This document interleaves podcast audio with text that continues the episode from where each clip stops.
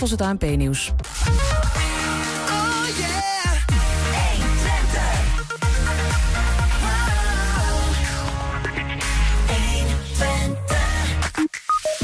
AC Tion in Enschede bestaat 75 jaar en dat moet gevierd worden. Reden genoeg dus om de geschiedenis in te duiken met een oud en huidig voorzitter van die atletiekclub. Het solarteam Twente ging vanochtend voor het eerst de straat op met de wagen die, in iets andere vorm, eind dit jaar de winst in Australië moet binnenslepen. VVD, PVV en Samen Lokaal Twente in gesprek met collega Wilco Lauwers in aanloop naar de Provinciale Statenverkiezing. Ze praten over de toekomst van de luchthaven bij Enschede. En verder onder meer een nieuwe stelling van de week en als afsluiter de column van Bart Peters-Weem. Het is vrijdag 10 maart en dit is 120 vandaag. 120 vandaag. AC Tion bestaat 75 jaar. Een bijzondere mijlpaal voor de atletiekvereniging in Enschede. Daarom viert de club het hele jubileumjaar feest. Bij ons voorzitter Jan Davids en ook oud-voorzitter Rick Hardon. Heren, goedemiddag. We gaan eens even praten daarover. Gefeliciteerd in de eerste instantie. Dankjewel. Wat me toch wel opviel, atletiekclub Tion, oftewel AC Tion. Als je dat uitschrijft, dan zie je het woord action. De collega lacht al. Maar nou leerde ik vandaag pas dat het woord Tion niet zomaar mooi achter AC past om samen een action te vormen. Tion staat ook nog weer ergens voor. Het is een goede woordgrap, hè? Ja. Het is wel wat, ja. Want? Atletiekclub Twente is onze naam. Ja, AC Tion. Twente is onze Twente naam. Ja. Potverdikke me. De voetballers waren niet zo blij dat wij eigenlijk Atletiekclub Twente wilden heten. Ja, oké. Dat was het ding. Ja, dat was het aangeleggende gedaan. Nee, want ik vroeg me dus, ik wilde eigenlijk in de eerste instantie de vraag stellen van, hé, is dan die oprichter van AC Tion zo'n cryptogrammenliefhebber of zo? Nee. Maar toen zag ik dit artikel. En even erbij pakken. Er gaan echt wel een tijdje terug. 75 jaar. Atletiekclub Twente opgericht. Uit een oude krant.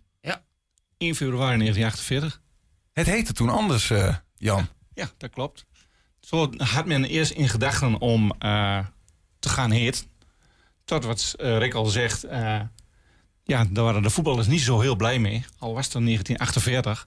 Maar ja, Twente, maar dat is toch van ons allemaal. Dus, en je bent in Enschede. Dat was destijds de achterliggende gedachte. Dus men dacht eerst AC Twente te gaan heten. Mm-hmm. Maar het is dus geworden, Tion is onze naam. En alles tezamen, action, kan niet mooier. Ja, maar welke voetballers waren dat dan? Dat zou ik niet weten. Want FC Twente is in 1965 opgericht. Ja, er waren later een aantal andere verenigingen, maar er was ook een voetbalvereniging, sportvereniging, Enschede, Enschedese Boys. En wij wilden dan Twente. Uiteindelijk was het een discussie of je atletiekclub Twente mag heten. Nou ja, een beetje recalcitrant werd het atletiekclub Twente is onze naam. Dat AC gewoon Tion, maar tegenwoordig. Ik bedoel, we hebben een mooi blauw hemdje. En je collega maakte eigenlijk in aanloop naar de uitzending al een leuke grap. Ik denk dan altijd naar die ene winkelketen. Ik zeg, dat moet ooit maar eens een keer onze hoofdsponsor worden. Maar ook blauw. Het is wel natuurlijk dat iedereen zegt action. Nee, het is AC Tion. Ja. Atletiekclub Twente is ons naam. Maar het is vrij snel dus veranderd na de tijd al. Atletiekclub Twente heeft het nooit lang geheten. Nee, dat zie ik in het vakante artikel, maar dat werd vrij snel omvergeworpen. Ja. Als we dan even gewoon, leuk om misschien in chronologische volgorde even door die geschiedenis te lopen ongeveer. Hè? Beginnen 1948. 48.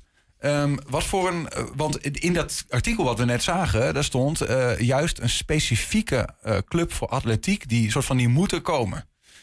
Wat was de gedachte daarachter in die tijd? Destijds waren een aantal voetbalverenigingen die hadden ook looponderdelen. En er waren er steeds meer. Tot op een gegeven moment vanuit de Enschedese Boys kwam toen meer de gedachte van, eigenlijk willen we echt een atletiekclub. En zo is zoals je net laten zien, de oprichtingsvergadering naar voren gekomen. En is dus uit Enschedese Boys is een atletiekclub ontstaan. Aha, dat lag er ook relatief dichtbij. Ja. Ik weet niet of dat toen ook al zo was. Maar daar zijn we begonnen. Ja. In Drienen. Oké, ja. Maar goed, dus vanuit de eigenlijk de niet-voetbal oefeningen op een voetbalclub is toen gezegd. Ja, eigenlijk heette het destijds sportvereniging Enschedese Boys. Het was iets meer een breder geheel dan alleen voetbal. Ja. Maar iets meer gaan specialiseren op lopen. Mm-hmm. En dan hebben we het over 1948. In dat artikel hebben al een aantal leden zich aangemeld. Hoeveel ging dat meteen als een lopend vuurtje dat iedereen zich daar aanmeldde? Of weten we daar iets van? Of vraag ik nu te veel? Kan ook, hè?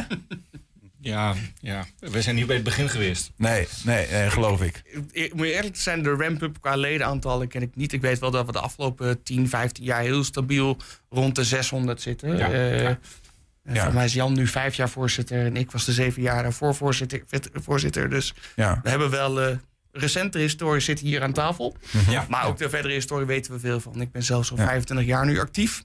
En bij Tion, het is altijd zo 500, 600 geweest. Je ziet wel dat het wat moeilijker wordt, maar daar gaan we straks wel over hebben in de toekomst. Het ledenaantal neemt ietsjes af.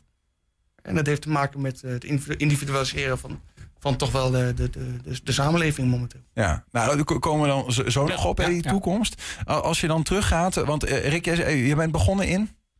bij de club 25 jaar, eind 90 jaar. Daarvoor zat ik bij een kleinere vereniging in Almelo. Dus ik ben echt naar Tion gegaan. In de volksmond heet het Tion. Ja. Twente is ons naam, maar we korten hem altijd af als Tion. En ik ben echt naar Tion gegaan vanwege het atletiek niveau. Want Tion heeft in Twente wel, of zelfs in de rest van Nederland, wel een bepaalde status als het gaat om het in het atletiekland, Jan. Jazeker. Ik ben zelf dan 6 jaar lid van Tion. Ik kom uit Haaksbergen, ook vanuit een kleine club. En ook naar Tion gegaan, omdat daar de wedstrijdsport echt werd bedreven in. Echt topsport. Ja. En ook in de landen, ook als je nu kijkt, wij zijn in de landen hebben wij echt aansprekende resultaten. Echt Nederlandse kampioenen, in het verleden zelfs Olympiërs gehad. Dus in de landen, we zijn eigenlijk interregionaal. En als je naar onze vereniging zelf kijkt en je kijkt naar de lerenopbouw, dan zien we echt niet alleen maar leden uit Enschede, maar echt ook uit heel Twente. En daarbuiten? Of valt dat nog tegen? Duitsland. Duitsland. Hey, maar Olympiërs zeg je zelfs. Hè? Kunnen we eens wat namen noemen van bekende... telgen van AC Tion? Nou, misschien wel leuk om de approach daar naartoe te doen. Ja. We hebben uiteindelijk 2 officiële Olympiërs. Hè? En 1 die... wat recenter in de dames estafette 4x400 en 4x100. Dus is meegeweest naar Londen, Marit Dopheide. Marit is estafetteloopster en eigenlijk het huidige succes van de estafettelopers heeft zij in de beginjaren meegemaakt. Dus Europees kampioen indoor 4x400 geweest. Maar eigenlijk in 1996 is de andere atletiekclub in Enschede, Fortis, gefuseerd met Tion. En Fortis zat op dat moment nog op Diekman destijds. En had een hele goede marathonloper. Nou, Marty ten Katen. Een begrip in Enschede natuurlijk. Zeker, ja. En Marty is absoluut Olympiër en winnaar van de Enschede Marathon. En tegenwoordig actief op onze baan. Nog altijd. Ja. Ja, en toen gingen die 2 clubs, die zijn samengesmolten. En dat is toen bij AC Tion gebleven. In 1996 zitten we eigenlijk op de Wesselerhoek. Wesselerbrink en Elmhoek samengevoegd, dus in Zuid. En in 1996 hebben we onze andere Olympiër, Marcel Dost, voortgebracht. En die is naar Atlanta op de 10-kamp geweest. Kijk. En deze 2 heren zijn ook onze ereleden, want zijn eigenlijk onze 2 Olympiërs. Ja. Hoe komt dat nou? Die vraag stel ik dan aan jullie beiden maar. Van wat is dat dan in het DNA van die club die ooit in 1948 werd opgericht? Dat nu dus blijkbaar gewoon wel een centrale plek in, zeker in het Twentse atletiekleven heeft, maar misschien ook wel deels dat er in Nederland wel met een schuin oog naar Tion wordt gekeken. Ja, wat je ziet is, met name bij ons, afgelopen jaar, wat je met name in de tijd van corona, zie je dus dat de Atletiekunie naar ons kijkt van, hey, hoe gaan ze dat daar bij Tion oplossen? En we zijn best wel inventief wat dat betreft, hoe we zaken oplossen. En zijn dan ook een voorbeeld voor de Atletiekunie. We staan regelmatig in de spotlight bij de Atletiekunie met inclusiviteit qua clubkleding. Maar nu ook in de coronatijd dat wij via Teams trainingen geven. Via Teams trainingen geven? Ja, de trainer zit thuis, doet daar zijn oefeningen. En de leden zitten ook thuis achter een beeldscherm en doen dan die... Dus die creativiteit die je in het cryptogram van AC Tion, die je het anagram moet wel noemen... Die zit er toch nog wel een beetje in. Ja. Inclusiviteit in clubkleding? Ja. Hoe bedoel je dat nou? In het verleden, als je nu kijkt, ook op televisie, clubkleding. Kijk, de ene vrouw vindt het fijn om in een heel klein broekje te lopen. Maar er zijn er ook wat, die lopen liever in een tight. Dat mag allemaal. Onder het voorzitterschap van Rick destijds had je... is nu alleen een shirt, is blauw. En daar hebben we verschillende soorten mogelijkheden in... om dat shirt te dragen. Ja. Maar ook qua broek is het zwart. Ja. Alleen, je hebt kleine broekjes, grote broekjes, tights, ga ze maar door. Ja, de kleuren zijn gelijk. Ja, maar we leggen niet vast van, je moet dat broekje aan. Nou, dat is toen een ding geweest, hè? Geloof bij de turners bijvoorbeeld. Hè? Die zeiden van, we willen eigenlijk... de Noorse beachvolleybaldames op beachvolleybal, WK, die werden verplicht om een bepaald tenue aan te doen. En dat was heel eenzijdig. Ja. Wij hebben toen een kledingcommissie samengesteld met een aantal dames er ook bij. Onder andere mijn dochters, die zijn nogal uitgesproken.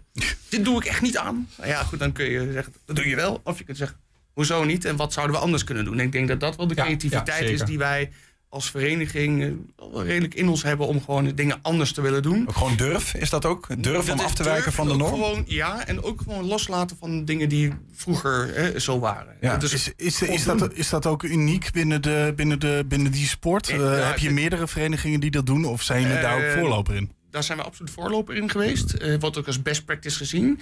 En ben ik door de Atletiekunie ook een aantal keren benaderd... of ik daarover wilde spreken, hoe we dat hebben gedaan... En ik zeg altijd, eigenlijk is het niet heel spannend. Het is geen rocket science. Echt niet. Alleen je moet wel zeggen, oké, we hadden een blauw shirt met een rood ingenaaid stuk. Een biesje, dat was het Fortis-deel. En een wit logo. Nou, dan zeg ik, oké, rood logo op een blauw shirt. We hebben het gesimplificeerd. Dus je kunt met iedere type azuurblauw, dat is onze kleur, shirt, kun je nu een wedstrijd lopen. Of dat nou een kort topje is, of dat nou een singlet is, of dat nou een coltrui is met een lange trainingsbroek. Het kan, dat gebeurt. Als het koud is, wil je dat. Oh ja. Maar laten we ook, vanuit bepaalde religieuze overwegingen... wil je bepaalde kleding niet dragen. Ja. Ik vind dat we dat gewoon goed moeten respecteren. En daar kunnen wij op deze manier fantastisch in voorzien... zonder dat je op een wedstrijd te maken kunt krijgen... met dat je niet voldoet aan de wedstrijdvoorschrift en de wedstrijdreglementen. Hey, waarom zijn jullie beide voorzitter geweest van een atletiekclub? Leg dat eens uit. Dat is een goede eerst. Ik kom oorspronkelijk uit Hengelo. Van de HVV Hengelo. En ik kwam op een gegeven moment te wonen in Haaksbergen. De liefde dreef mij naar Haaksbergen. En onze zoon die wou atletiek doen. Zijn moeder deed atletiek bij AV Haaksbergen. Nou, ik wil dat ook. Nou, en dan ga je mee als ouder. Want ik vind het normaal dat als mijn zoon... tussen twee zoons. Mijn zoon atletiek doet, dat ik dan daar ook mijn werkzaamheden uitvoer. Want dat hoort erbij. Daar ben ik zo mee opgegroeid. Jori ging op een gegeven moment, Jori Davids, mijn zoon, ging op een gegeven moment naar Tion. Ja, en toen kwam ik in de wedstrijdorganisatiecommissie. Ja, ja. Want bij AVH deed ik dat ook. Ja. Nou, en toen kwamen wij elkaar tegen. En toen was het van, ik wil eigenlijk wel stoppen. Iets anders doen. Ja. Maar heb je zelf wel eens een 400 meter gelopen dan bijvoorbeeld? Of een speer geworpen? Gedaan. Ik heb ook Ik was meer de lange afstand. Ja, oké. Dubbele mijl, 10 kilometer, dat soort dingen. Ja. Je moet met mij niet aankomen met een sprint. Als ik naar mijn zoon kijk, die doet dat met name ook horden lopen. Er is eigenlijk meer kampen. Ja. Horden lopen en verspringen. Ik zie het mezelf niet doen. Ik breek beide benen. Ja, precies. Maar wat is het mooie eraan, Rick, voor jou, atletiek? Volgens mij wordt het ook wel de koningin van de... Het is de moeder der sport. De moeder der sport. Ja, het grappige is, je hebt in de breedte sport... en ik denk, in het jaar klinkt maar toe... heb je het athletic skills model, wat heel erg opkomt. Dus breder kijken naar andere sporten. Zelf doen we dat bijvoorbeeld af en toe... door judo-trainingen te volgen voor de hardlopers. En dat is, no offense... maar vrouwelijke hardlopers, als ze vallen... gaan ze allemaal met de handen naar voren. Ja, dat is best gevaarlijk voor je polsen. Nou, wat we dus vanuit athletic skills halen... is dat je moet inrollen, doorrollen... zonder je pols te breken. Maar eigenlijk is atletiek natuurlijk... je loopt in de voetbal, loop je hard. In de hockey loop je hard. Dus je looptechniek, je loopscholing. Het springen zit in vele andere sporten. Het zit in alles een beetje. Ja, Sitius, Altius, Fortius is natuurlijk... zit in heel veel sporten. Dus atletiek is wel de moeder...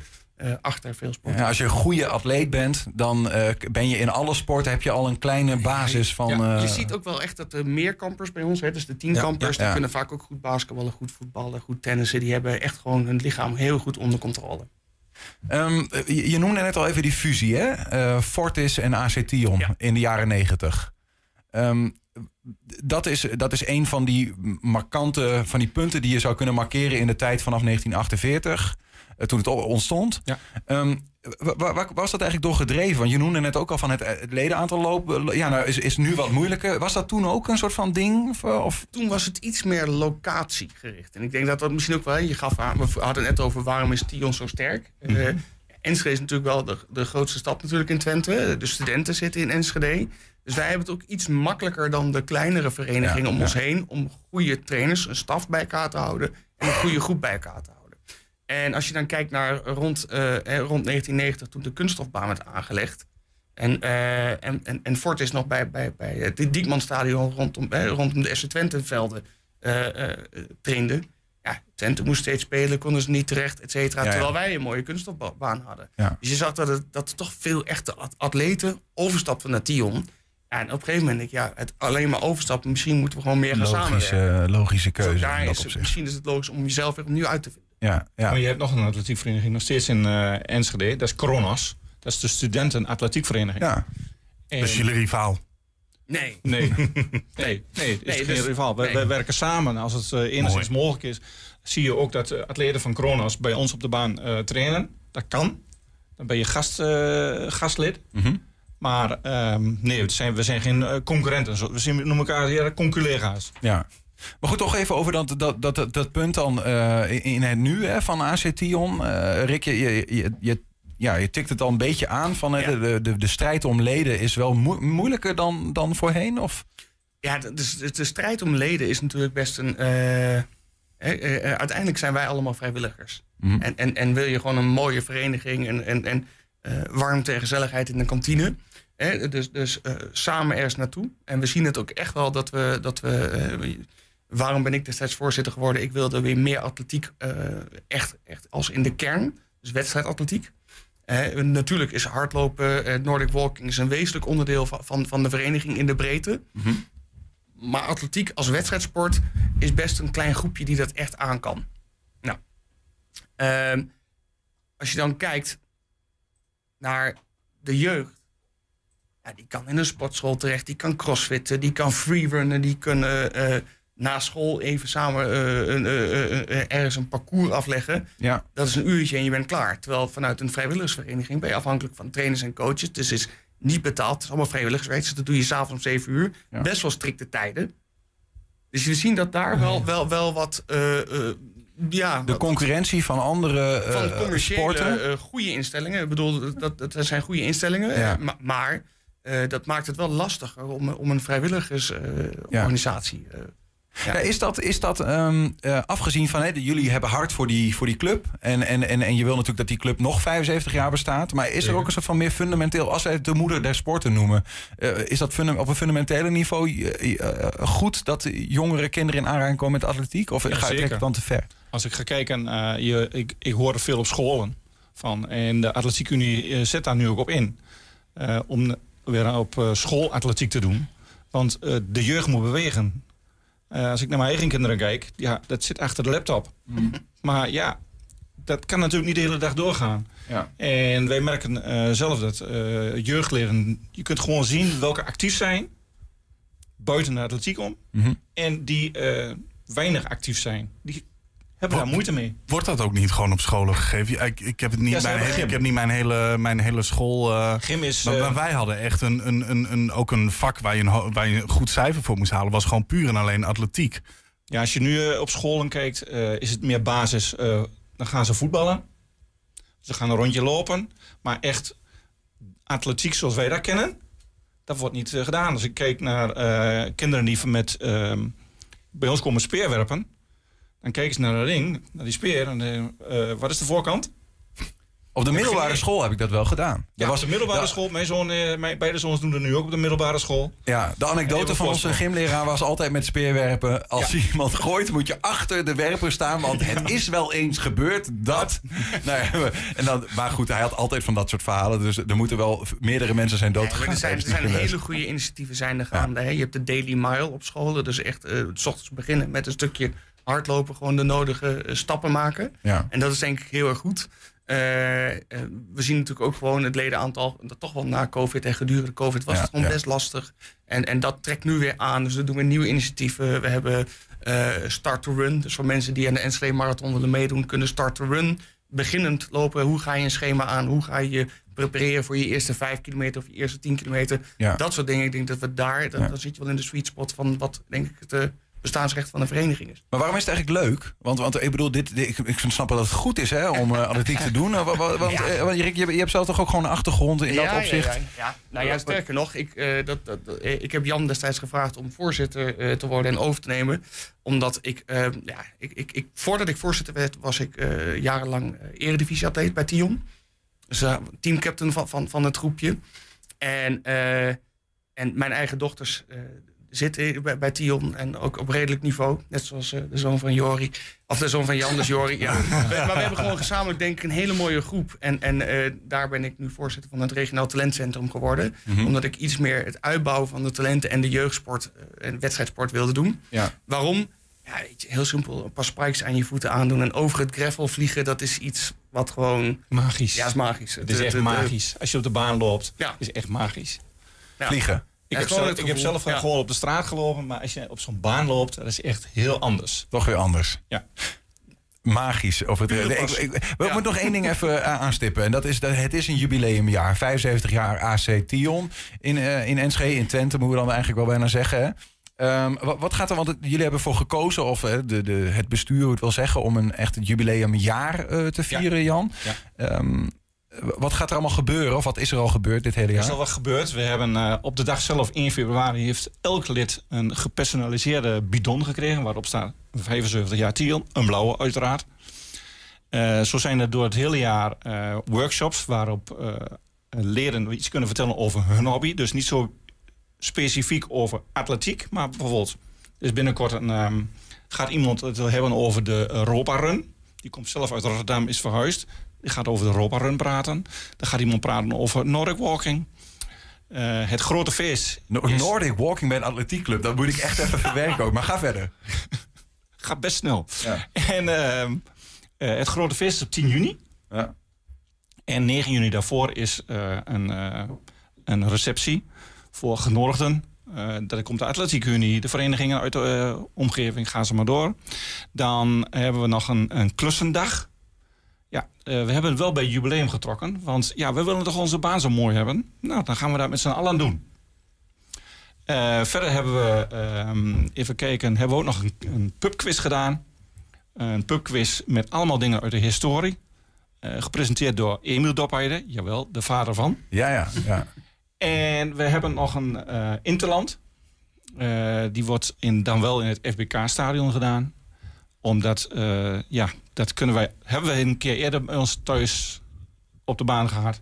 Alleen, dat wordt ook steeds groter. En dat is een interland tussen Nederland, Westfalen en België. Kijk, er gebeurt van alles dus. En spannende interland, wanneer is die ongeveer, die interland? Dat zal in juli. In juli ergens zijn. Nou, fantastisch. Van alles wat er nog dit jaar gaat gebeuren op dat gebied. Dank in ieder geval, heren, voor het geven van een klein inkijkje in die geschiedenis. We zijn er doorheen gevlogen, zoals snelle atleten betaamt. Rick Hardon was dat, oud-voorzitter van AC Tion, ook huidig voorzitter Jan Davids. Dank jullie wel en heel veel plezier dit jaar met alles. Dank je wel. Landschap Overijssel maakt deze week lentegevoelens los met een kinderactiviteit met een hoog knuffelgehalte. Namelijk... het lammetjes aaien. Zometeen zijn de beelden er. Ja, en dan word jij getroffen door de hoge prijzen van energie. Het wordt weer kouder nu, hè? En heb je daar last van? Of juist helemaal niet? Wij willen graag weten wat er speelt in Twente. Dus laat het weten. We hebben een vragenlijst. 1twente.nl/vragenlijst. Kun je hem invullen. Het duurt ongeveer 2 minuten. En het kan volledig anoniem. Moet wel de goede app hebben. 1Twente vandaag. Ja, het is weer vrijdag en dus tijd voor de stelling van de week. Dit keer gingen we in Hengelo de straat op met de Bouda-uitspraak. Hengelo moet zo snel mogelijk groeien naar 100.000 inwoners. Het college van B&W heeft de wens om rond het jaar 2050... met een kleine 20.000 inwoners gegroeid te zijn. Maar wat vindt de gemiddelde Hengeloer daarvan? Hengelo moet zo snel mogelijk naar de 100.000 inwoners. Nou, dat schiet toch al lekker op? Nee, dat vind ik niet nodig. Maakt mij niet uit. Waarom? Waarom zou dat moeten? Ik denk wel dat het een prioriteit moet zijn. Veel ondernemingen die zijn ook wel geraakt met corona en zo. En ik denk als de stad ook wat meer bloeiend is, meer inwoners, meer mensen in de markt, dat iedereen er wel van kan genieten en kan profiteren, denk ik. We zouden de prioriteit moeten liggen om zo snel mogelijk naar die 100 te komen. Nee, dat denk ik niet. Waar wil je het laten? Ja, we zijn nu bij de 81. Maar de plannen zijn er om zo snel mogelijk naar de 100 te gaan. Ja, wie doet zijn best? Ik niet meer. Nee, maar ik zou het niet weten, jongen. Maar vindt u dat een goed idee? Nou, ik vind 80.000 ook leuk zo. Ik vind het goed zoals het is. En wat maakt Hengelo dan goed zoals het is? Nou, ik vind het juist wel een soort van relaxedheid uitstralen. Maar is het niet een goed streven om naar de 100.000 te gaan? Want dan hoor je erbij als een van de grote steden. Ja, daar ben ik niet zo gevoelig voor. Waarom niet? Ik hoef niet per se in een grote stad te wonen. Flauwekul lijkt me dat.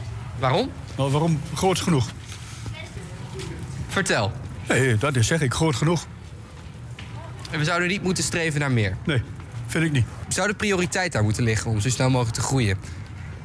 Vast wel, met vergrijzing en alles. Dat, ja, weet je, het wordt wel steeds ouder. Dus ik denk wel dat er nieuwe woningen moeten komen om alle nieuwe mensen te kunnen ontvangen. En nieuwe generaties. Maar... We hebben straks een mooi marktplein.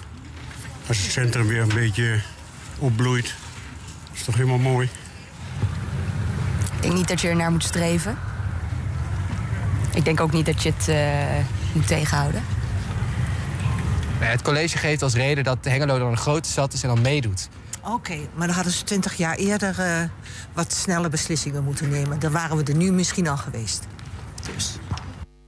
Tja, afgelopen dinsdag discussieerde de Hengeloze Raad over deze zogenoemde schaalsprong. En dat blijkt nog maar eens de kloof tussen de samenleving en politiek. Want volgens het college en de oppositiepartijen is fors groeien een must. Ik quote even, citaat, vanwege de vergrijzing krimpt de beroepsbevolking. Dus je hebt mensen van buiten nodig om de voorzieningen in de benen te houden. Dat zegt wethouder Gerrits. Over 2 weken dan is die wethouder te gast in onze maandelijkse talkshow Hengelo Spel om zijn beleid uit te leggen. Zometeen VVD, PVV en Samen Lokaal Twente in gesprek met collega Wilco Lauwers tijdens de partijgesprekken voor de Provinciale Statenverkiezingen. 120 vandaag. Ja, terwijl het deze week natte sneeuw naar beneden dwarrelt, maakt Landschap Overijssel lentegevoelens los met een kinderactiviteit met een hoog knuffelgehalte, het lammetjesaaien. De zachte diertjes van 1 week oud staan bij melkveebedrijf Voogd in Enschede. We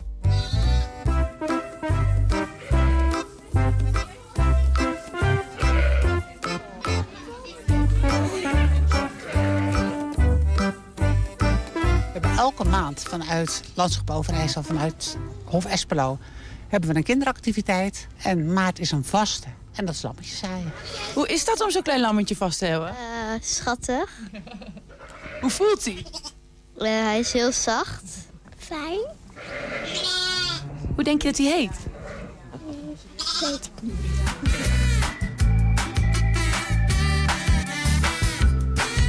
Nou, we hebben een boerderij in de buurt. Hè? En de boerderij die stelt zich ter beschikking dat de kinderen hier de lammetjes mogen komen aaien. Wat denk je dat hij nu wil zeggen tegen jou met die kleine blergeluidje? Dat hij het hok wil. Wat vind je het leukste eraan om zo'n klein geitje op schoot te hebben? Om hem te aaien. Waarom dan? Omdat het gewoon zacht is. Wat is het? Zit daar een bepaald idee achter? Of is het gewoon van ja, leuk? Of is het ook een bepaalde manier educatief? Of... Ja, toch wel. Hè? Toch wel respect voor de dieren. Hoe ga je met dieren om? Lief zijn voor dieren. De boerin vertelt wat, dus ze weet er dan ook van. Hè? Hoe wordt een lammetje geboren? Hè, hoe groot is een lammetje? Hoe lang duurt het voordat hij groter is? Hè? Had je als eerder zo'n klein schaapje van dichtbij gezien? Nee. Wat voor reacties krijgen jullie meestal terug van kinderen of ouders? Ja, dat ze het heel leuk vinden. Heel positief. Ja.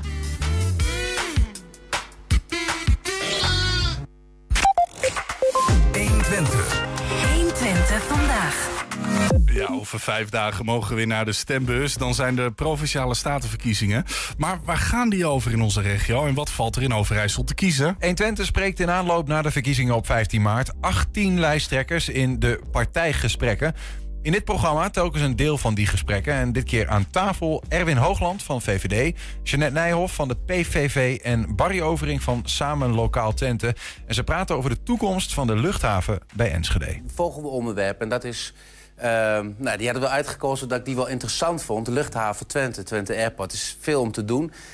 We hadden heel breed regionale economie kunnen nemen. En dat past dit natuurlijk ook wel een beetje bij. Hè? Een beetje een concreet voorbeeld. En nu ligt dat vliegveld er bij Twente. En ik weet dat er bij jullie partijen, alle drie... en ik zeg jullie partijen, en dan noem ik Barry eigenlijk ook als fractievoorzitter van de lokale partij Burgerbelangen, toch wel ideeën zijn over die burgerluchthaven. En volgens mij is PVV altijd de partij geweest die direct heeft gezegd, die moet gewoon open voor burgerluchtvaart. Ja, absoluut, en dat hebben wij nog steeds. Wij veranderen ook niet in onze lijn daarin. Dus wij denken dat je op het moment om het hele tech-based verhaal goed en rendabel te krijgen, maar er moet nu zoveel geld iedere keer bij, heb je toch die poort van die burgerluchthaven erbij nodig op kleine schaal. En dat kan ook de druk verder in het land bij Schiphol ook wat verlichten. En dat kan de economie hier een goede impuls geven. Ja, is er toch ook wel eens een paar keer uitgezocht en toch niet rendabel gebleken, zoals Jori Rietman, ex-PVV'er, die zei volgens mij over het huidige voorstel om toch weer ernaar te gaan kijken van kansloos. Nou, ik denk dat er best wel mogelijkheden zijn, maar vooral de Provinciale Staten zullen daar ook in mee moeten bewegen. En als je dan, ik kom toch heel even, sorry Erwin, bij de VVD terecht. Van de VVD-locaties zijn de gemeenten en Den Haag is voor die burgerluchthaven, maar in de provincie heeft de VVD dat gewoon 12 jaar lang ook tegengehouden en nog steeds. Ja, dat is zwaar te verduren, Erwin, vandaag. Nee, maar ik begrijp het wel. Kijk, als je verantwoordelijkheid neemt, dan betekent ook automatisch dat je af en toe in de wind staat. Dat hoort er gewoon bij en daar zijn we niet bang voor. En dat is ook heel, heel goed om dat, zeg maar, die scherpte erin te houden in de debatten, ook in de Staten. Het aardige is toch even een dingetje rechtzetten. Wat ik net al aan het begin zei, ik ben in 2007, 2011 was ik statenlid in de provincie Overijssel. Mijn portefeuille was toevallig luchthaven Twente.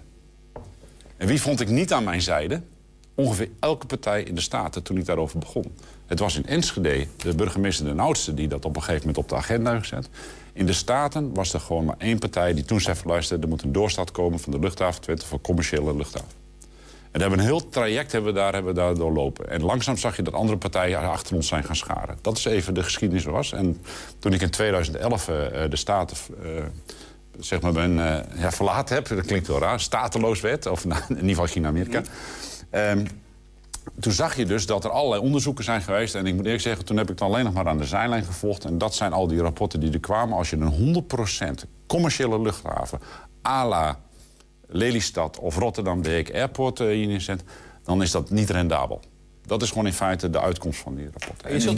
Je zult een combinatie inderdaad moeten maken. Dus in die zin vinden we elkaar. Is wel een economische impuls voor de... Dus, ook wij willen graag onze verantwoordelijkheid nemen de komende periode. Ik ga ervan uit dat we inderdaad daar ook flink in gaan plussen in onze zetels. Dus ja, we kijken uit naar het gesprek straks na de verkiezingen. En Barry weet dat vanuit de gemeenteraad in Enschede. Want daar is een motie aangenomen om nog een keer een onderzoek te doen. Samen met de VVD. VVV overigens. Ja, precies. Ja. En daar is terecht. En ik vind het ook heel goed hè, dat de gemeente daar ook een stukje verantwoordelijkheid in pakt. En zegt van oké, luister, wij doen dat onderzoek. We hebben er toch nog wat twijfels over. We zien mogelijkheden. Absoluut voorstander van. En wat Jeanette zei is van die combinatie met Brainport en met kleinere vormen van luchtvaart. En dan zou je bijvoorbeeld kunnen denken aan zakenvliegtuigen. Kun je met name... Dat is er al, hè? Dat is er al. Maar dan krijg je alleen wat landingsrechten voor en zo? Of, Wat de kracht is van Twente is, je hebt daar een stukje unieke infrastructuur. En die unieke infrastructuur, dat moet je doen. Ik zou het echt zonde vinden. 3 kilometer lange stadbaan bedoel je? Of nou, dat niet alleen. Het gaat niet alleen om de stadbaan, want dat kent iedereen. Het gaat ook om de shelters die er aanwezig zijn. Dus oftewel de harde gebouwen die er zijn. De ruimte die er aanwezig is. En ik heb me altijd verzet tegen al die bewegingen dat mensen zeggen van luister, ploeg die stadbaan maar om en maak er een bos van. Dat is gewoon echt zonde. Dat is gewoon een of zoals GroenLinks zegt, plant hem helemaal vol met zonnepanelen. Dan heb je duurzame energie. Die kun je beter bovenop huizen planten en op gebouwen planten in plaats van op die grond daar. Maar die unieke infrastructuur, zeker in combinatie met de Universiteit Twente, met alle technologische bedrijven die we hebben, zouden wij, en ik denk dat we daar echt op moeten inzetten, een soort voorloper kunnen zijn in aeronautische ontwikkelingen of ontwikkelingen in de luchtvaart. Dat zijn we al, hè? En dat zijn we al een heel stuk, maar dat moeten we nog verder uitbouwen. En dan moeten we een stukje commercieel eronder zetten. Om dat zeg maar wat rendabeler te maken, zodat we in de rode cijfers uitgaan en van de zwarte cijfers. Maar daarom heb je die combinatie volgens mij nodig. Hè? Want als je kijkt naar alles wat hier gebeurt op het gebied van NLR, dus betekent alles op het gebied van innovatie eigenlijk, hè? Daar zijn we echt heel ver. Er zijn 2 bedrijven bijvoorbeeld op de wereld die zich maar bezighouden met baanverlichting. Een van die bedrijven is gevestigd hier op Technology Base Twente. En dus die hebben echt de luchthaven nodig en de landingsbaan om dat ook te kunnen testen en ook te kunnen laten zien aan hun klanten. Kijk, als ik op deze knop druk, dan gebeurt dit ook. En dus niet vanuit de fold. En dat gebeurt hier echt. En dat zien we op heel veel gebieden van luchtvaart. Hè. Boeing komt bijvoorbeeld hier testen om de banden te kijken van hoe reageren onze banden bijvoorbeeld op nat water. Want wij kunnen onze baan op onder water zetten. Nou ja, wat voor effecten heeft dat? Dan komen ze helemaal vanuit Spanje, komen ze speciaal naar Twente toe om dat hier te testen. Alleen al die innovatie, die kost op dit moment, maakt het niet rendabel om die luchthaven overeind te houden. Dus wat je moet dan doen volgens mij moet je de combinatie zoeken. En ik zou dat echt doen in combinatie met Münster-Osnabrück. Om te kijken van hoe kun je elkaar versterken daarin. Dus kan bijvoorbeeld het onderhoud vanuit Münster hier naartoe komen. Of kunnen wij bijvoorbeeld uitwijken als daar de baan onderhoud is, kunnen we hier naartoe komen. Voor ons hoeft het niet zo te zijn dat 16 vluchten per week hier vertrekken vanuit Enschede. Maar als we een aantal vluchten kunnen laten vertrekken en juist in die samenwerking, en misschien is daar ook nog een keer een heel goede treinverbinding bij extra bij nodig. Er is wel voor miljoenen aan extra infrastructuur nodig, hè? Dat lees ik ook in de rapport. Maar die moeten sowieso komen, hè? Ook al voor hetgeen wat we nu doen, hebben we inderdaad die radarsystemen nodig en dat soort dingen. Dus als je ze dan dat al doet, doe dat met name inderdaad. En ik zou dat echt ook een breder willen zien. Want nou ja, Defensie staat momenteel heeft ook wel weer interesse in het hele gebied natuurlijk. Defensie heeft ook op dit moment zoveel geld dat ze er eigenlijk niet af kunnen. Dus ja, misschien willen zij ook wel weer een steentje bijdragen, ook in dit soort ontwikkelingen. En de provincie, moet die daar nog in bijdragen? Nou, laten we in ieder geval zorgen dat de provincie blijft aangehaakt de komende jaren en dat ze niet uitstappen uit dit project. Want dat zou echt zo zonde zijn. Dat lees ik bij de VVD. Ja, kijk, wat er gezegd is, dat afgelopen december was in de Statenvergadering, heeft daar GS zich over uitgesproken. In ieder geval tot 2025, en dat hebben wij ook ondersteund, blijven we gewoon die samenwerkingsverband blijven staan. Alleen ja, daarna moet je wel kritisch kijken, hoe ga je verder? En dat is in feite waar het verkiezingsprogramma op vooruit loopt. Dus vanuit hoe ga je daar kritisch naar kijken? En ik denk dat dat niet meer dan goed is. Hè. We hebben in dit hele proces van Luchthaven Twente, vanaf eigenlijk dat het speelt, en dan was het zeg maar de periode dat ik er als voor het eerst zat, tot nu hebben we elke keer die stappen gemaakt van luisteren, wat is nu de volgende stap die we maken? En daar vind je ons ook wel op je pad, want je wilt wat mee, want je vindt het unieke infra. Ja, maar wat ik denk dat belangrijk is, dat we hebben nu kaders ook staan, hè, voor die, om het wat rendabeler te kijken, dat we daar ook eens even kritisch naar moeten kijken, zodat we inderdaad Twente als een kloppend hart hebben voor rondom die luchthaven, economisch gezien. En regio Zwolle. Het is gewoon belangrijk, het is een hele belangrijke poort om hier echt een kloppend hart in Twente te krijgen en te houden. Dus daar heb je het een en ander voor nodig. Ook die woningbouw. Maar ook inderdaad om de kaders wellicht iets te verruimen, zodat je toch het iets sneller rendabeler te krijgen. Het bestemmingsplan is gisteren vastgesteld om het juist in de gemeenteraad van Enschede in ieder geval om het juist iets te verruimen. Dus daar hebben ook de provincie voor nodig. Nee, dat is wel ruim genoeg voor wat we willen. We moeten wel zorgen dat we echt focus houden op het gebied. Want dat is juist, het unieke is niet per se die baan. Het unieke is wat erboven is, het luchtruim. Kijk, waar we wel een beetje verschillen in meningen, laten we ook een beetje de scherpte in de discussie brengen, is als je gaat over vakantievluchten. Daar zit wel een discussiepunt. Hè? Van, nou, luister, vind je dat de luchthaven Twente klaar moet zijn voor vakantievluchten? En laten we dan ook eerlijk zijn. Dan heb je een ontvangsthal nodig, dan heb je een bagagehal nodig, dan heb je een afrit van de A1 nodig. Dan heb je dus dat heeft nogal wat consequenties. Waar wij meer op inzetten is van, hoe maak je Twente aantrekkelijker voor internationale ondernemers die juist zo'n stukje infra nodig hebben. En dat is in feite wat ik zakelijk heb. Ik praat niet over de enkele zakenman die met een Cessna naar Schiphol vliegt, omdat hij de files mee. Nee, waar ik over praat zijn internationale bedrijven die gewoon over de wereld werken. Zeggen van, nou luister, dan is het belangrijk om die zakenvluchten te... En dat gebeurt hier in Barry. Je moet dan wel naar Schiphol voor je vakantie. Ja, dus dat betekent dat ik 2 uur... Ik ben tegenwoordig langer onderweg met de auto naar Eindhoven dan dat ik met het vliegtuig naar Boedapest ging de afgelopen week. Dat was maar 1 uur vliegen, 1,5 uur. Dan heb je toch de auto? Ja, dan ben ik 2 dagen onderweg. Dat schiet helemaal niet op. Maar nee, wat je volgens mij moet, kijk dat het echt in samenhang. En de provincie zou juist aangehaakt moeten blijven. En niet tot 2025. Want we hebben gekeken van, evaluaties is er nu geweest. Daar leren we van. Dus dat betekent ook dat we nu moeten gaan kijken voor de komende jaren. Wat is nou echt voor het perspectief ook voor dit hele gebied? Zowel technology-based als het luchthaven. En als je daar een lange termijn strategie op zet...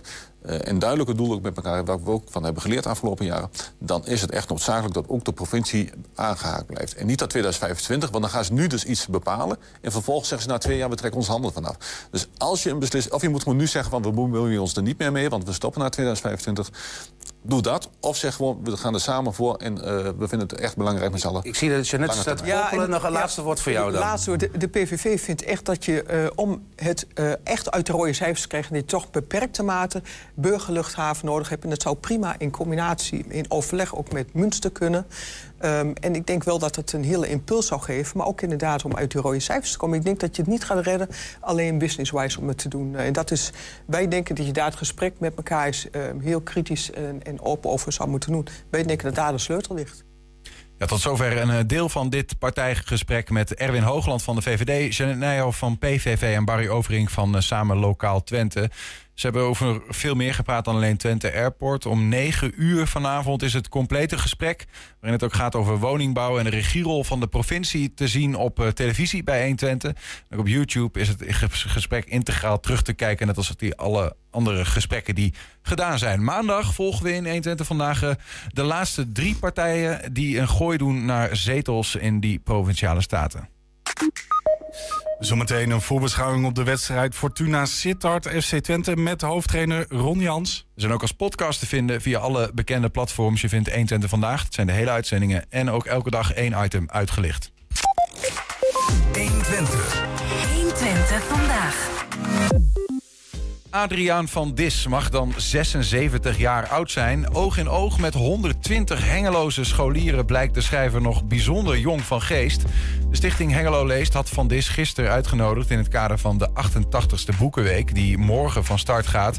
1 Twente-redacteur Olivier Schulenburg interviewde de schrijver... in 2 sessies van 1 uur en gaf scholieren van Bataafs Lyceum... Lyceum de Grundel en het Twickelcollege en het Montessori College Twente... alle ruimte om vragen te stellen. Van Stichting Hengelo Leest doen al jaren aan het stimuleren van literatuur in Hengelo. De groepen die er waren scholieren, die bereikten we wat moeilijker. Ja, ik wilde per se graag een keer die middelbare scholieren uitnodigen in de bieb... om met een goede schrijver te praten. Nou ja, Adriaan van Dis is daar uitermate geschikt voor. Welkom in Hengelo. Ja, bijzonder om in Hengelo te zijn en zomaar jonge mensen aan te treffen op een regenachtige dag... Die willen weten wat het is om een boek te lezen. En hoe een boek mogelijk je leven kan veranderen. In Hengelo. Ik leer altijd het meeste, misschien nog wel meer dan de jonge mensen. Wat zij doen, wat zij denken, wat hun zorgen zijn. Hoe ze naar leeslijsten kijken. Hoe ze kijken naar allerlei dingen die mogen en niet meer mogen. Naar deze verwarrende tijd. Dus zij inspireren me. Wat heeft u daarvan geleerd? Ja, dat twijfel misschien wel de mooiste eigenschap vandaag de dag is. En dat niemand helemaal weet wat je moet doen en hoe je je moet opstellen. Het is zo'n ingewikkelde tijd. En daar pleitte ik dan ook voor. Jongens, als je een boek leest, dan word je een ander. En verplaats je je in een ander. En die twijfel dat je soms niet zo netjes bent als je zou willen zijn... of dat je soms prachtige ideeën hebt, maar die in de praktijk lastig zijn uit te voeren... die leer je door te lezen. Geef mij maar onzekerheid, dames en heren. Dan is er hoop. Ik vond het heel erg leuk, heel verfrissend. Omdat de manier waarop hij zijn mening verwoordt is echt heel erg interessant. En ook heel erg leuk om te zien dat een ouder iemand in onze samenleving zich zo toch wel kan bewegen en kan inleven in jongeren. Ik vond het best leuk. Ik kende de meneer nog niet. Maar mijn moeder die had hem ook op haar boekenlijst gelezen vroeger. En de reden was dat het onder schooltijd was. Dus daardoor ben ik hier. Uiteindelijk verbaasde me toch wel. En ook wel het enthousiasme van hem. Wat je duidelijk kon zien is het hele verhaal. Ik vond het heel leuk. Ik vond het wel interessant om te horen. Ik heb daar 1 boek van hem gelezen en ook nog begonnen aan een ander boek. En ik was wel benieuwd naar de schrijver dan daarachter. En hij is natuurlijk best wel een bekende schrijver, dus daar was ik wel benieuwd naar wat hij dan je zou vertellen. Eigenlijk elke leerling zeg maar, in Nederland krijgt hetzelfde. Iedereen moet lezen voor de lijst en je hoort toch wel hetzelfde qua verhalen en cultuur wat we meekrijgen. Dus het is wel leuk dat dat op zo'n manier gedaan wordt. Een keer net iets anders, net wat verfrissender. Hebben jullie ook nog voorbereiding gedaan voordat jullie kwamen? In de les niet zo. Nee, we hebben een tijdje geleden dus Adriaan Dis gekeken. Filmpjes van hem. En ja, zelf heb ik wel even van tevoren opgezocht. En ik ben nog begonnen aan een ander boek van hem. Dus, ja. Welke boeken van hem heb je gelezen? Ik heb Zilver gelezen en Cliffy ben ik nu aan begonnen. Dus, ja. Waarom vindt u het eigenlijk zo belangrijk om langs te komen en in gesprek te gaan met de jeugd? Om zelf jong te blijven en niet te verbitteren. Geen oude zak te worden. Niet met mijn hakken in de klei zijn. Dat doe ik niet aan, hoor. Daar ben ik tegen. Gewoon meegaan in je tijd. Alle digitale veranderingen accepteren, want je moet ze gebruiken. Ik ben heel blij met de reacties van de leerlingen. Wat ik nog het mooiste vind eigenlijk is dat al die leerlingen die ik hier heb zien weggaan, 2 of 3 boeken vast hadden. Lees, dames en heren. Dan denk je die kletsmajoor. Als je een boek leest, denk je, zit misschien wat in. 120 vandaag. Ron Jans heeft het weekend tegen Fortuna Sittard 2 sterkhouders terug in de ploeg. Ramis Saroeki keert terug na zijn schorsing. En ook Joshua Brunet is er weer bij. Nadat hij vorige week als disciplinaire maatregel uit de wedstrijdselectie werd gehouden. Je gaf vorige week al aan, Joshua Brunet is na het weekend weer welkom. Hoe is dat gegaan? Vlekloos. Hij is maandag er weer bij gekomen en we woensdag even gezeten. En ja, ik zie de Joshua die ik graag wil zien en die hij zelf ook wil zien. Dus fijn dat hij er weer bij is. Laat hij daarin ook zien dat hij misschien een soort van spijt betuigt? Of... Nou, kijk, we hebben, vorige week hebben we natuurlijk een veel minder leuk gesprek gehad. En daar zijn een heleboel dingen gezegd. En dat hoef je dan niet meer naar boven te halen. Het gaat erom dat je dan weer overnieuw begint. Dus was eigenlijk, ja, dat is niet aan de orde meer geweest. Als laatste daarover dan, voor zijn beschikbaarheid weer voor de wedstrijd... dan is hij ook weer gewoon... in de picture voor de basis, laat ik zo zeggen. Het is niet dat daar dan nog een kleine van sanctie of zo... Correct. Gaat hij ook meteen weer starten? Dat zou kunnen, maar misschien ook wel niet. Nou, dat is in ieder geval één vermaak extra ten opzichte van vorige week. Saroeki schorsing zit erop, die keert weer terug. Misjan? Ja, daar hadden we echt wel op gehoopt. Maar die had echt een ontsteking aan zijn scheenbeen. En ja, dan krijg je antibiotica. Vorige week had hij er zelf ook verhoging van. En ja, die gaat het niet halen helaas.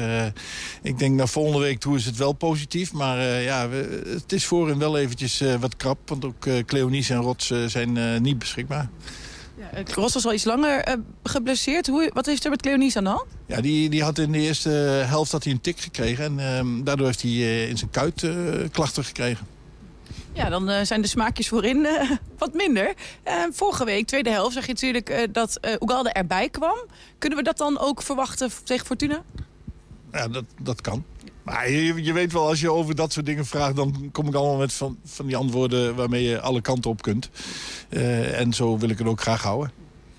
Nou, dat is duidelijk wie er niet bij zijn. Is het ondertussen ook een update van de andere al wat langer geblesseerde spelers? Want ik meen dat ik Brahma weer present zag op het veld. Ja, Wout heeft deze hele week, zeg maar het begin van de training... de warming-up en paarse trappen steeds meegedaan. En dat gaat de hele week goed. Dus dan kan er volgende week misschien een positiespel bijkomen. En zo willen we het rustig opbouwen.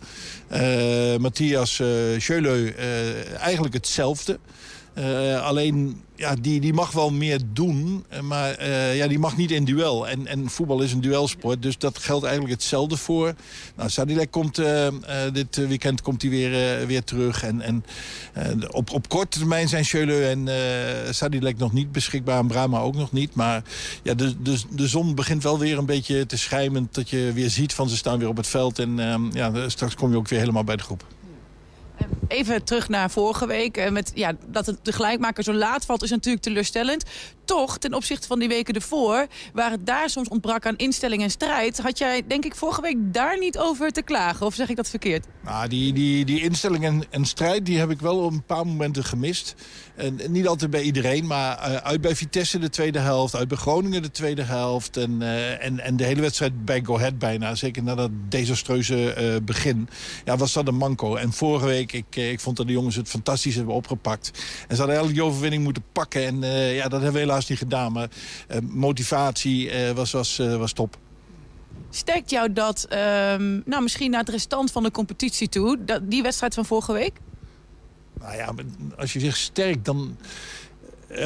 ik persoonlijk, en ik hoop ook de ploeg, zit niet zo diep zoals mensen soms ons neerzetten op dit moment. We hebben wel, ik geloof 6 wedstrijden op rij niet gewonnen. Maar niet al die wedstrijden waren allemaal slecht, bijvoorbeeld. Dus ja, ik weet wel zeker dat we ook weer een sprong vooruit maken als iedereen weer helemaal beschikbaar is. Maar ik denk dat we met dit elftal ja, ook morgen kunnen winnen bij Fortuna. En ja, dat zou wel eens mooi zijn. Want ja, hebben we het nog wel... ja, daar hoeven we niet omheen te draaien. Moeite om de wedstrijden te winnen. En we hebben nog 5 momenten daarvoor. En als je dat nu doet, ja, dan krijg je ook dat gevoel van... we komen er weer aan, we zijn er nog. Vertrouwen, beter voetballen, spelers die terugkomen. De lente die gaat beginnen. Dus dat scenario, dat hoop ik dat allemaal gaat plaatsvinden. Die kansen liggen er dus tegen Fortuna, geef jij ook aan. Maar ja, zo moet je natuurlijk ook altijd wel een wedstrijd in gaan. Maar waar zou dat vooral kunnen liggen in dit duel? Ja, Fortuna vind ik een van de... ik vind het eigenlijk een rare ploeg. Hiermans doet verdedigend niet zo heel veel. Je ziet wel, hè, dat is de spits, Hiermans. Je ziet de kwaliteiten van afdruipen in momenten. Maar soms doet hij helemaal niks. En de rest van de ploeg werkt keihard. Kan ook heel laag verdedigen. Maar tegenstanders voetballen ook allemaal niet zo lekker tegen Fortuna. Het ziet er allemaal een beetje rommelig allemaal uit. En, maar ik zie ook... dat er ruimte ligt tussen linies. Ze maken ook individueel nog wel eens een foutje. Ja, en wij moeten gewoon, zoals vorige week ook... we scoren 3 keer, maar dat was eigenlijk toch weer te weinig... als je ziet wat je hebt gecreëerd. En ja, dat is zoiets waarbij we zo tegenaan hikken. En als we maar efficiënter worden. Er zijn van die clubs die... vorige week, wij wonnen geloof ik van de top 5... Eigenlijk is het nu top 4, moet ik helaas toegeven. Winnen de 4 met 1-0 in een saaie wedstrijd en ook wel moeizaam. En ja, dat lukt ons op het moment niet, maar daar gaan we wel voor. Misschien dan tot slot, en ja, dat is misschien wel heel opportunistisch... maar staat er dan na vorige week, deze week... gaat er dan wat extra aandacht naar het verdedigen bij standaard situaties... en dan met name hoekschoppen?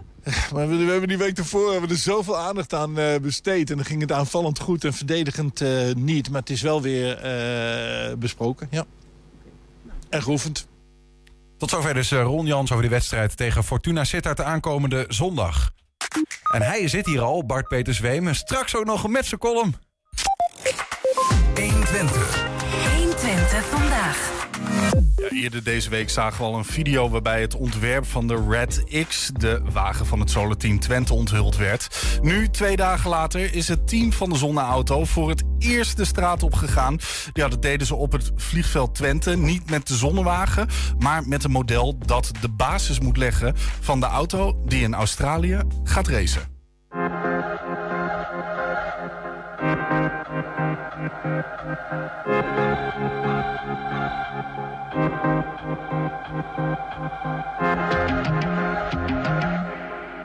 Ja, heel leuk. De eerste testdag. Dus ja, lang op moeten wachten. Maar de echte auto die rijdt rond de 100 km per uur. Alleen nu voor de eerste testdag gaan we het iets rustiger aan doen. Remtest dan kom je aanrijden en dan ga je op een bepaalde snelheid.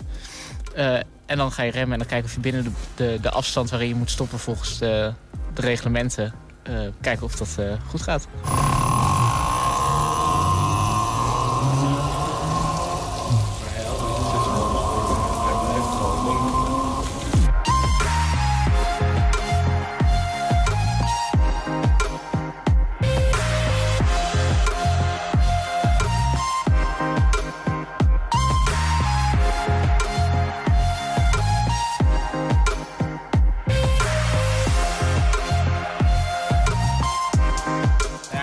Vet. Het is super gaaf om in je eigen mock-up te kunnen rijden. Waar je een aantal weken aan gewerkt hebt. En dat je hem nu zo rijden ziet, dat is geweldig. Ja, vandaag was het dus vooral de remmen testen. In de aankomende weken wordt de mock-up, zoals deze fase van de auto heet, getest op allerlei aspecten.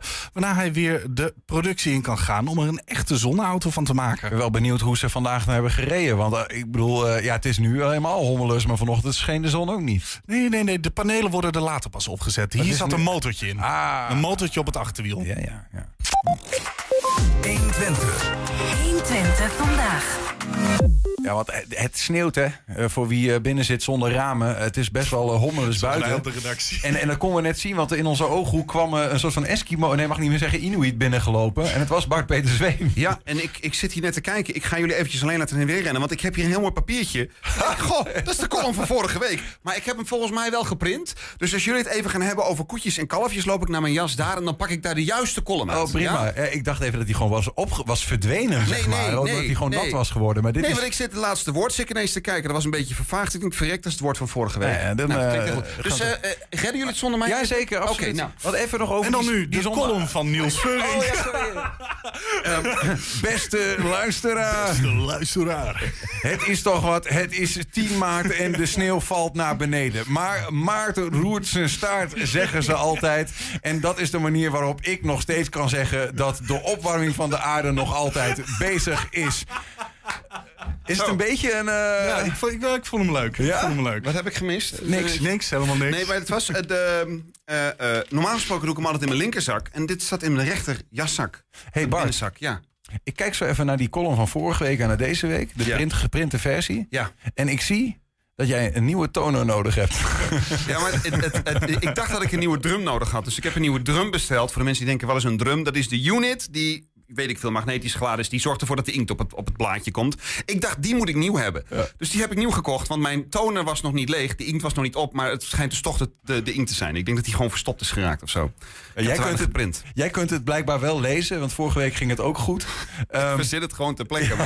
Wij willen niet door. Ik ben heel benieuwd wat je er dit keer weer van maakt. Yes. Bart Peter Zweem met de column van de dag.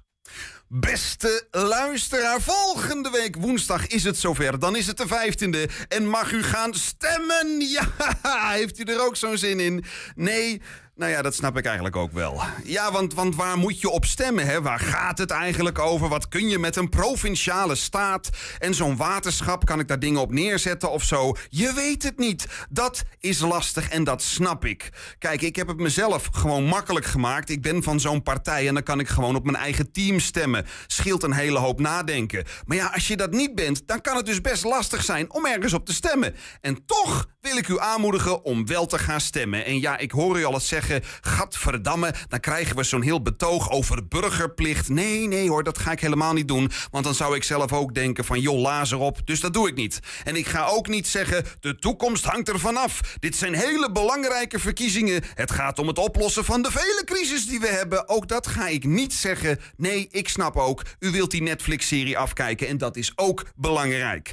En nota bene, als ik het over crisis ga hebben, dan zegt u ook stik maar in die stof tot nadenken. Ja, ik heb geen energie om het over armoede te hebben. Ik snap dat. Ik kan alleen maar zeggen waarom ik zelf ga stemmen. En dat is ook omdat ik het zelf stiekem altijd wel een beetje... ja, ik vind het wel iets hebben. Misschien ligt dat aan mij, maar het voelt toch altijd wel een beetje belangrijk. Hè? Dat je dan zo'n apart pasje hebt en dan zo'n hokje ingaat en zo'n controle vooraf. Het is allemaal een beetje plechtig. Een serieuze zaak. Hè? Weet ik wel zeker dat ik het juiste bolletje rood maak. Dat is dan toch een beetje spannend. En ook kom ik door dat stemmen... daardoor kom ik nog eens ergens. Hè. Die stembureaus die zijn op plaatsen waar ik anders niet kom. Zo ben ik in een schoolgebouw vlakbij mijn huis geweest... waarvan ik altijd wel eens dacht van... goh, hoe ziet het er daar binnen uit? Maar ja, om nou op schooltijd naar binnen te wandelen tussen die kinderen... hallo, ik kom gewoon even kijken. Er zijn mensen voor minder opgepakt. Of ik ben ook door te stemmen in een kerkgebouw geweest. God, wat leuk. Kom ik anders ook niet. Al is het maar dat je kan zeggen... ja, ik was laatst in de kerk. Ongelooflijk, hè? Dat is leuk. Stemmen is een reden om een keer een buurthuis of gemeentehuis in te wandelen. En daar zijn u en ik anders ook welkom. Maar ja, dat doe je toch niet zo snel. Maar nu heb je ook een doel. Ik moet hier zijn, het is mijn recht. Haha, aan de kant. Oh, u gaat ook stemmen, dan sluit ik aan. Mijn punt is, stemmen... het heeft wel iets. Dat is een mooie slogan. En het is niet dat ik zeg, stemmen is leuk. Maar ja, je moet wel zelf de slingers ophangen. Dat kan ik niet zeggen, want sowieso mag dat niet in een stemhokje. Maar het is gewoon van zichzelf al iets anders. Een reden om even te gaan wandelen. Een kwartiertje ertussenuit. Het gebeurt ook niet zo vaak, eens in de zoveel jaar. En het is dan toch even het gevoel van de democratie door je handen laten gaan. Oh ja, zo werkt dit. Een momentje voor jezelf. Of met vrienden ga je daarna aan het bier. Of toch snel naar huis. Want dan kun je met het gevoel dat je iets nuttigs hebt gedaan... lekker die Netflix-serie afkijken. Want dat is ook belangrijk. We krijgen een opmerking... van iemand, een oplettende kijker. Hele lieve oplettende kijker. Vorige week hadden we helemaal geen programma. Dus die andere column was van 2 weken geleden. Dat klopt. Dat is toch maar even gezegd dan. Ik val door de mand. Ja. Dankjewel Bart. Tot volgende week.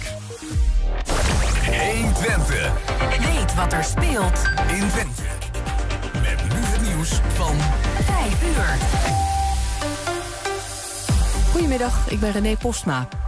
Premier Rutte heeft spijt dat hij 2 weken geleden niet inhoudelijk reageerde op het eindrapport over de gaswinning in Groningen. Het enige wat hij toen zei was dat de conclusies hem raakten. Journalisten die hem vanmiddag tijdens zijn persconferentie vroegen om alsnog te reageren, kregen weer geen antwoord. Er komt dit voor.